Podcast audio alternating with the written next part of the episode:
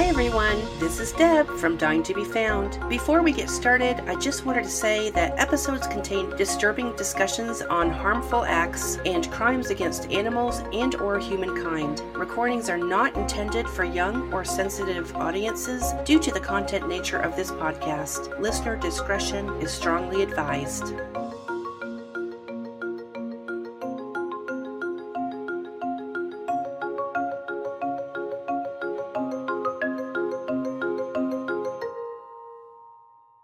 Hi, everyone. I'm Deb. And I'm Beth. And we want to thank you for choosing our podcast, Dying to Be Found. My sister Beth is here to join me today, and that can only mean one thing. We're going to talk to you about the Victorian era. Yay!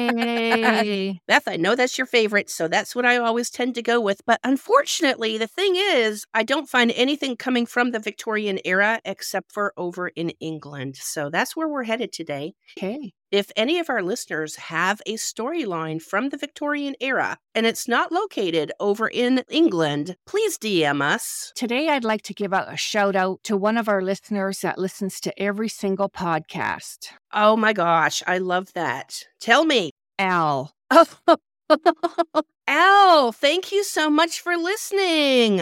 I need some feedback here. What does he say? I hop into the car and we're going somewhere and our podcast is on. Serious? Yes. For our new listeners, Al would be Beth's hubby. Yes. oh, he's dedicated in so many ways, isn't he? Yes. Hi, darling. Oh, hi, Al. Thank you for listening. It's always good to see you whenever we're podcasting, too, because he'll pop in from time to time just to say hi. Yes. Oh, that's lovely. All right, Beth, anything going on that you want to talk about? No, not really. Oh, Just slowing down a little bit because it's summer and do a lot of camping. But other than that, Oh, that's it. Good. So, what I'm hearing is you're relaxing. Yes, I am. I love that. I'm relaxing on the back porch. I put a single air mattress out on the back porch and I sunbathe because I don't have a pool, but my next house, maybe, maybe not, will have a pool. Oh, so nice. It would. I, I say that I don't get in any water that doesn't have chlorine in it. And I live by the lake. You're funny. All right, Beth, we're going to talk about one of the most famous serial killers known to man. And we're going to go all the way back to 1888. So, again, England, my apologies, but you guys had a lot going on back then. And Beth, I have talked about a couple other cases with you from that area, and I'm going to say they're pretty brutal. Yes, most definitely. hmm Today, we're going to talk about Jack the Ripper. Wonderful topic. I was waiting to get to this one. I am very surprised. There was a lot less information on Jack the Ripper than I imagined. I thought at this point in time there would be a ton of information on him. yes. I wanted to give you a little bit of terminology because I've heard the word Ripper a time or two. It means that Jack the Ripper is not the only Ripper out there. There's a ton of Rippers. And one of them we have talked about, that would be H.H. H. Holmes. Exactly. Collins Dictionary defines a ripper as a murderer who dissects or mutilates their victims' bodies. Basically, Beth, every ripper out there is associated with the most infamous ripper of all. And for simplicity, during our episode here, I'm going to refer to him or her as Jack because there is speculation out there that Jack is a Jill. Okay, that's a new one. Did you know that? No. I know, right? During the summer of 1888, five, possibly six sex workers were all murdered within one mile of each other in the Whitechapel district that's located in East London, England. And there's a little bit of confusion on how many victims there are associated with Jack the Ripper, but there were five definitely strong links. And I'll go into that in just a little bit, but there could possibly be six or even more. As far as the information that we have today, there are definitely five, unfortunately. Before I get into those victims, Beth, I want to let you know how the public perceived sex workers back in 1888. Good idea. According to the History Channel, sex work at the time was not illegal. In fact, there were plenty of brothels, and I'm going to call them the projects because I can't really think of any other term, but they actually had housing to accommodate the industry. Did you know? Yes, I took that in high school, English history. Surprising to me that they talk about true crime in literature classes. It wasn't true crime. It was all about the housing in England and how it's row housing. Oh, and- okay. And they talked about how they would have housing for the sex work industry. Yes. Well, they would they Oh. would call it something else back in my day. I got you. All right. Now, sex work was illegal under certain circumstances, and that's if the sex workers caused a public disturbance. I don't know what kind of disturbance that would be. That would really be the only time that I know of that it would become illegal. Sex workers were given the term ladies of the night, and murders were rarely reported to the police. Murders were not common, but beatings were, which could potentially result in death from time to time. I guess there's a fine line there, Yeah, but for the majority of the time, nothing was really reported. that's pretty sad. Beaten to death. Absolutely. I'm going to talk about the victims here, Beth, because truly, like I said, there's not a ton of information on Jack the Ripper himself. The first victim, I'm not really sure if this is Jack's first victim or not. Her name is Martha Tabram. She was found mortally wounded near Whitechapel High Street with 39 stab wounds to her throat, chest, and abdomen. And her injuries were not as gruesome as Jack's next five victims, so kind of why authorities are not sure that she was his victim at all. The next victim was Mary Ann Polly Nichols. Mary was a single mother of six who had fallen on hard times after leaving her husband when he had an affair. That's pretty sad. Poor single mother and of six children. hmm One of the things that I found as I talk about these victims, Beth, a lot of them fell on hard times and most of them turned to alcohol and sex work. So, Mm. in Mary's case, she had turned to alcohol. She worked menial jobs, then eventually turned to sex work on London's East End to help make ends meet for her six kids. Mary was homeless and drank away any money that she did earn while working the streets of London. On August 31st, 1888, at 3:45 in the morning, two men were walking along a footpath in Bucks Row, Whitechapel, and found Mary with her throat cut. She was also disemboweled. Oh dear. Yeah. I guess I was wondering why are these guys walking around at that hour, but I'm sure pubs were probably open. One other thing I didn't mention is that I guess before they really pegged Jack the Ripper with a name, they called these the Whitechapel murders because most of them happened in that area. And it's a real area. I actually looked that up while I was researching this. So, Whitechapel, England, which is East London. So Whitechapel's the name of a city? I would say yes. It's a city or a town. Okay. Mhm. I probably should have said that earlier, but you know what? No time like the present. All right. The next victim is Annie Chapman, who Beth was connected to royalty. She wasn't a bloodline with the royals, but she hobnobbed in Windsor as a child and after she was married. So she just went to different parties and such. She rubbed elbows with royal descents. Very interesting. hmm But like Mary Nichols, Annie separated from her husband and also turned to alcohol, where she liked to scrap with other women and pretty much isolated herself from society. So she was a recluse of sorts. Annie was discovered less than a mile away where Mary Nichols had been found a week earlier. And in this case, Beth, Jack had removed her womb. That's very strange, isn't it? It is. You have to be very angry with a woman for that. And you have to know your medical background. Yeah, because if they're very precise and they know exactly where everything is located, absolutely. Back in the day, too, right? Yes. A leather apron had been found near Annie's body. And for a hot minute, Beth, police suspected a man named John Pizer who would walk the streets and threaten sex workers by telling them that he was going to rip them open Oh. if they didn't give him any money. So he, what do you call that? Extortionist? Mm-hmm.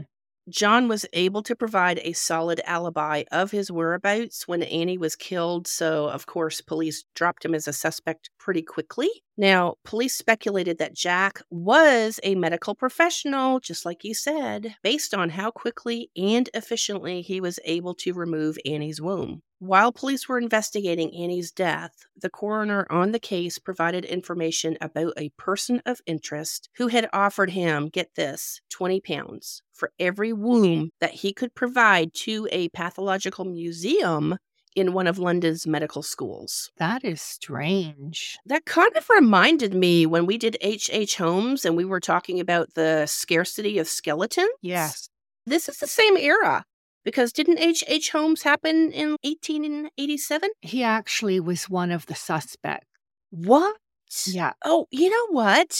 I think I remember talking to you about that, and I said that we would do Jack the Ripper. That was a long time ago that we did that one. Oh, it was. I think it was one of the first. But H.H. H. Holmes was in America. He traveled to England regularly. Oh, and it was the same time. Yes. The reason I know the details of H.H. H. Holmes so well is I actually read a whole book on him. So that sticks with you. Okay, I haven't read that, but I'll tell you that is in our English classes in high school. H.H. H. Holmes? Yeah. What was that book you read? Something about the devil. The Devil in the White City? Yeah, that's it. Yeah, I was flabbergasted when my students started talking to me about that book because I had just started our podcast and I Mhm. hadn't yet told my students that I had a podcast. Okay, getting back to this with the 20 pounds for every wound that this person could collect, that was about 2400 US dollars or $3,171 Canadian in today's currency. Gee, that was a lot. Yeah. Yeah. And so I suppose with H.H. H. Holmes, he was a businessman. He was making good money. Okay. On September 30th, 1888, Jack performed a double murder in less than one hour. What? I know. The first victim was Elizabeth Stride. She was a self professed survivor of the Princess Alice disaster, although no records indicated that she was on board. I didn't hear about that. Is there any more detail? There is because, you know, rabbit hole here. I had to go look all this up because at first I want to sound like I know what I'm talking about. But secondly, I did go look it up. The Princess Alice disaster was an incident that occurred in September 1878 when a British paddle steamboat sank in the Thames River after colliding with another passenger ship. First of all, I didn't realize that the, Thames River was big enough for passenger boats like that. Maybe a paddle boat I know. I'm with you on that. yeah. Well, the two boats collided with each other, and unfortunately, Beth, 600 to 700 people died in that incident. That's a lot. hmm This was declared the largest catastrophe with an inland British waterway. Elizabeth claimed to have lost her husband and children on board Princess Alice that day, but there's no record of that, and she was never clear on how many children she had lost. So that's why they're speculating that she was not on board the ship. Oh, Elizabeth drifted around London. She did eventually marry, or remarry in this case. She found a job at a coffee shop, but after her husband passed away, Beth, Elizabeth found herself on London's East End, working the streets to earn money. Elizabeth was discovered deceased off a dark Whitechapel side road around 1 o'clock in the morning on September 30th, 1888. An hour later, Catherine Eddowes was another case of societal misfortune. On September 29th, 1888, this would be the day before, she had been arrested for public drunkenness and was released in the early morning hours of September 30th after she sobered up. Police found her on the streets, kind of propped up against a wall in a, gosh, a drunken slumber, I guess. hmm Police picked her up, sobered her up, and sent her on her way. When Catherine left the precinct, she turned towards the Whitechapel area. At 1:45 a.m., Catherine was discovered in Mitre Square, a small, quiet area in East London. Her face had been mutilated, and her uterus and left kidney were missing. See, this doesn't sound like H.H. H. Holmes. Well, it doesn't, but his name was just thrown out there. He Mhm. never had any charges or anything. Yeah, so he's just a suspect. Yes. Police were able to recover Catherine's apron that she had or a shawl. I saw a couple different conflicting stories here. So she either had an apron or a shawl on her person. Police were able to recover that a few blocks away, which seemed to have been planted by Jack the Ripper because, Beth, this is kind of weird. He left a cryptic message written in chalk on a wall above where the apron or shawl had been discarded. And it read, quote, The Jews are the men that will not be blamed for nothing, unquote. Now, let me just say the spelling of Jews is J U W E S, and it does not refer to Jewish people. It refers to a Masonic plot, which is connected to the Freemasons. Have you heard of them? Oh, yes. Do you have those in Canada? Yes. Okay. Yeah. And I watch Oak Island. What is that? Oh, you don't know Oak Island? No, tell me. Well, there's an island in Nova Scotia that has a lot of gold. Oh, Buried. Oh, So for the last 10 years, or maybe a little more, you can catch the show every week. And we've been watching this every week for 10 years, where they're drilling down. They even drained a swamp. wow. Is this streaming or is this on regular television? It's on regular television. Well, I'm going to have to look it up on streaming because I don't have You- regular television. Oh, So you're saying the Freemasons are digging? it's not the Freemason. All this is connected to the Freemason. Okay. All right. I'm going to have to go look that up. That sounds interesting. Mm-hmm. All right. Well, the term Jews, J U W E S, is also connected to devil worship. But truly, Beth, I found myself going down that rabbit hole with this one. God, There's so many definitions of this. So I would encourage you to go look that one up as well. Ultimately, police did speculate that Jack the Ripper's attacks were racially motivated. Racially motivated against who? Exactly. In the meantime, when this double murder occurred, the news press finally associated Mary, Annie, Elizabeth, and Catherine's murders with Jack the Ripper based on an anonymous letter that was sent to the London Metropolitan Police Service, also known as the Scotland Yard. This letter was written in red ink and it taunted police with what he had done, what he would continue to do, and the letter was signed Jack the Ripper. I wondered how the name came about. Oh, you'd be surprised because I have more information on that. Cool. Okay, Beth, interesting fact. It seems that whoever wrote the letter, and I'm going to talk about some hoaxes in just a minute, but it seems like the press came up with it. Oh, so this wasn't written by the real Jack the Ripper. Probably not. And I will get into that in just a moment. But yeah, they think that it was somebody from the press that gave the name Jack the Ripper. Interesting, eh? Yeah. Prior to these attacks, there was one victim who was mortally wounded on April 3rd, 1888. So this is like a prequel, Beth. What I'm about to tell you came before the five victims that I mentioned. Mm-hmm. She survived briefly, but before she died, she was able to say that she was attacked by a local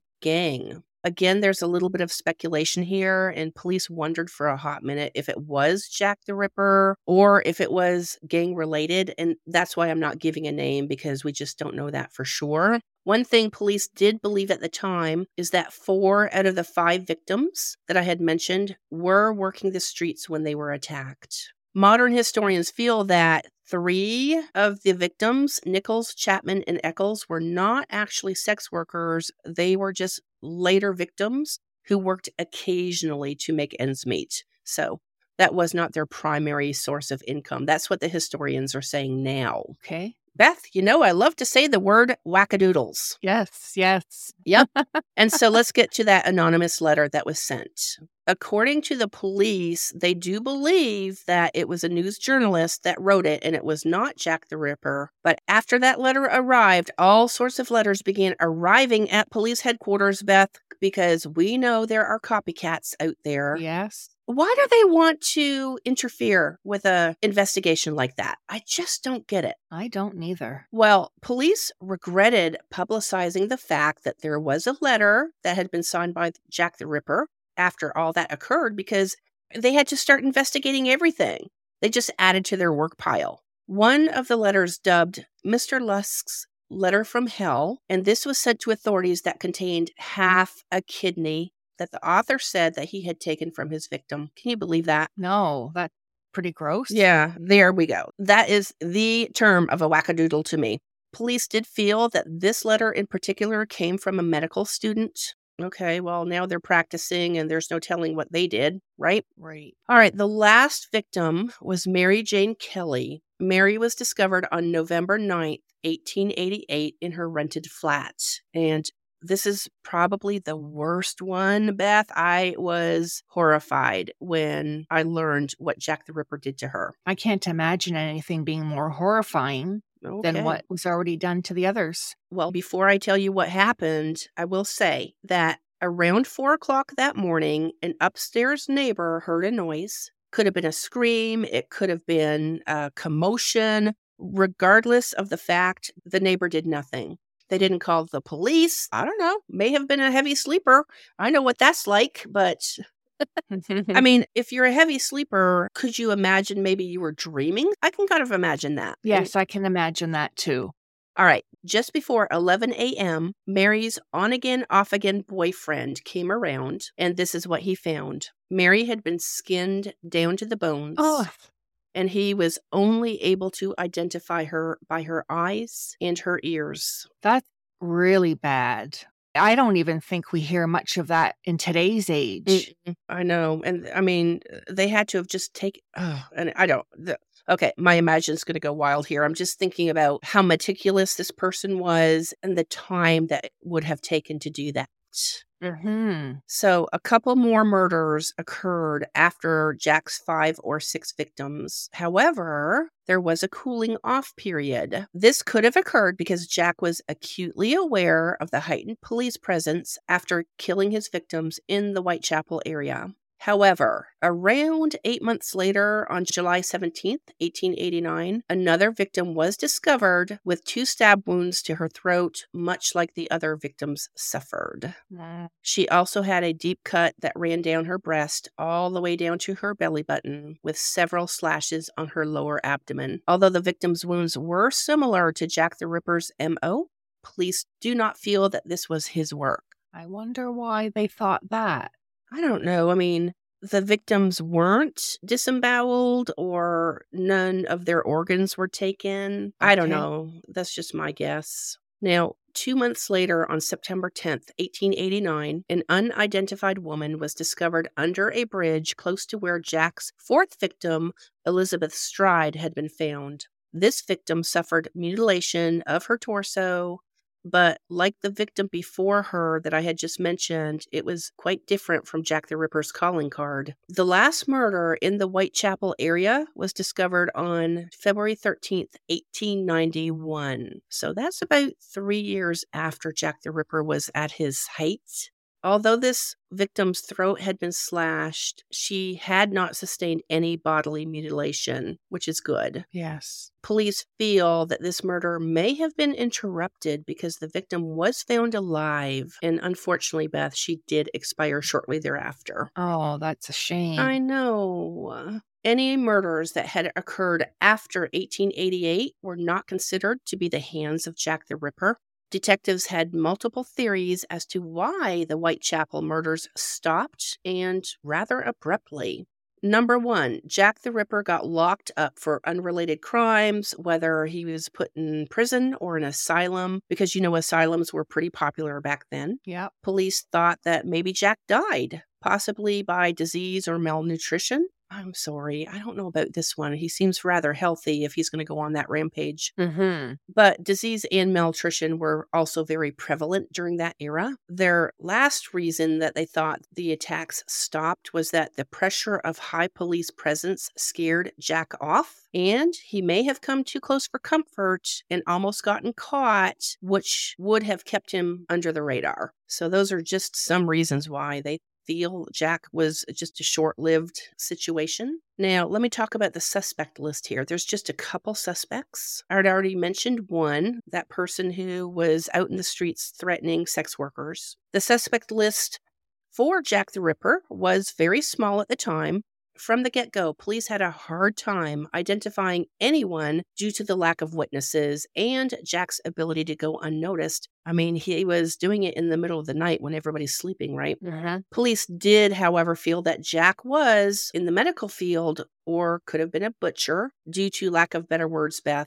Very technical and very precise in these attacks. One suspect was a lawyer and a teacher who was interested in surgery. He was a little bit wacky, but was later found dead after disappearing in 1889. A second suspect was a Russian physician who had homicidal tendencies and was later sent to an asylum. Another suspect was a local resident who held a lot of animosity against sex workers. He was also sent to an asylum shortly after the last murder. One or two other suspects were on police radar, but not enough to continue following leads. I'm going to suppose one of them was H.H. H. Holmes. Mm-hmm. So I mentioned that in 1888, the suspect list was small, but Beth, the cool thing about this is, you know, I love to talk about older cases because DNA always makes an appearance. What? Back then? Oh, no, no. No, this is like modern times. Oh, yes. Yeah. So guess what? What? The suspect list is now over 100. That's a lot. Can you imagine? No. Another theory, oddly enough, I watched a TV show back in the early 80s. The whole show centered around royalty, not the lady, but they are saying that there was a prince who committed this crime. Wow. Wait, are you talking about somebody from England? Yes. Really? Yes. They may have mentioned who the prince they thought was, but I can't recall from that many years ago. But I do picture the stagecoach coming up and yeah. Interesting, though, besides what I'm talking about right now, this is all I found on Jack the Ripper. I didn't see anything like that, like what you just mentioned. Mhm. I didn't see anything on H.H. H. Holmes. So let's talk about DNA. In 2019, forensic science did their job. According to the American Association for the Advancement of Science, also known as AAAS, Mhm. scientists believe that they have an identity on Jack the Ripper. Get out. Uh huh. He happened to be one of the police's prime suspects back in 1888. Jack the Ripper could very well be 23 year old Aaron Kosminski, a Polish barber living in the area at the time that Jack was active. And Beth, this would be the local resident that I had mentioned to you that had animosity against the sex workers and ended up in the asylum. Well, I do have a question. Yeah. Just wondering, how would a barber know how to disembowel and to get the womb of one of the ladies? That's a very good question. Maybe he had a hobby and was interested in science and just went to the library and picked up some anatomy books. Maybe his intelligence was extremely high because you know a lot of serial killers have a very high IQ. Yes. So he could have been that. But that's a great question. If our listeners have an answer to that, please let us know. Even though the DNA was linked directly to Kosminski, experts cannot say that he is 100% Jack the Ripper. So, as far as cases go, Beth, this one still remains unsolved. And I think that's most likely because this case, honestly, it happened 135 years ago. There's no one around, no more witnesses. The investigators aren't here anymore to support modern evidence. And I will mention, though, in 2011, the Scotland Yard refused to release information on this case for one reason or another. I think that they had mentioned it would interfere with investigators' efforts to solve the case, but that was how long ago now? 12 years? Yes.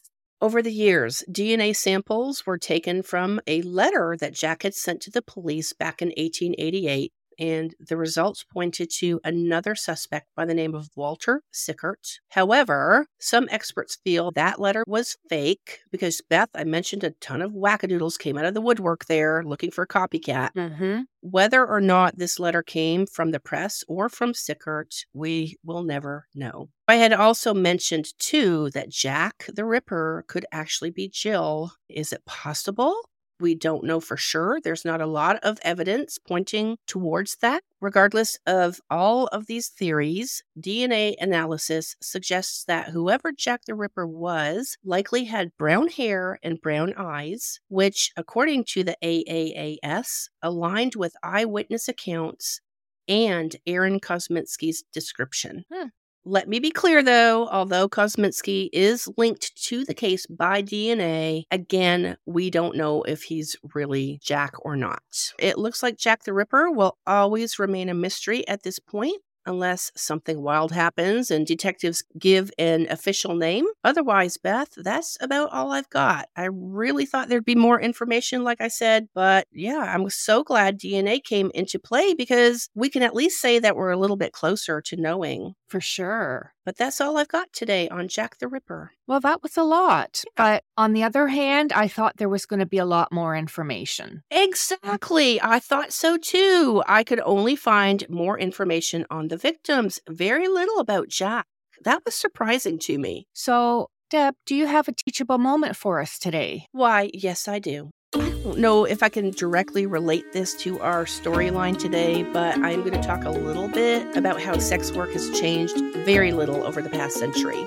There are various forms now, and unfortunately, sex trafficking has become an epidemic across the globe. Some countries still don't recognize or respect women as part of a productive society. Hollywood has gone crazy with all these cases you hear in the news, and although there are tons of agencies fighting against sex trafficking. Just when they close one ring down, Beth, another one pops up. So, my teachable moment here is that we need to do more to educate people on the real issues surrounding sex trafficking. Social media is shaping young minds to flaunt their sexuality, and that gives off mixed messages. Alternative options should be made available mainly to women who find themselves on the streets, set up with a John. I think that's what they still call them today. We have banks, Beth, we have rehab centers, government programs, and the likes for so many high risk lifestyles. Why can't we have more for people who are trying to get themselves off the streets? Absolutely. Yeah, so there's no wrong or right answer here, and we just need to take sex trafficking seriously. And I don't know if this teachable moment really links anything that we did talk about, but I just thought that this was a good time to talk about that. So that's my teachable moment. Another great one, Deb. I think the public should look to all those agencies that are out there. Absolutely. Well, we would love to receive some feedback from our listeners on today's storyline or any of our other episodes. Be sure to DM us on Instagram if you have more to add to this episode. Dying to be Found and Dying to be Found The Dash are now a part of Sound Slice Podcast Productions. So if you're interested in becoming part of this network, email soundslicepod at gmail.com or check out their website at soundslicepod.com. That's all we've got. Talk to you soon. And that's a wrap. That is a wrap. Thanks for listening to Dying to Be Found. Before we go, we would love for you to leave a review on your favorite podcast platform. Be sure to follow us on Instagram, Twitter, Facebook, and Pinterest at Dying to Be Found. You can access our website, email, social media, and storyline request form by clicking on our Linktree account found in our show notes. If you like our episodes, consider buying us a coffee at buymeacoffee.com slash dying to be found, spelled just like you see it on our logo. Feel free to message us on Instagram and let us know how we're doing, or if you'd like a sticker. With that, be sure to check us out every Thursday wherever you get your podcasts. We will talk to you all next week. Bye.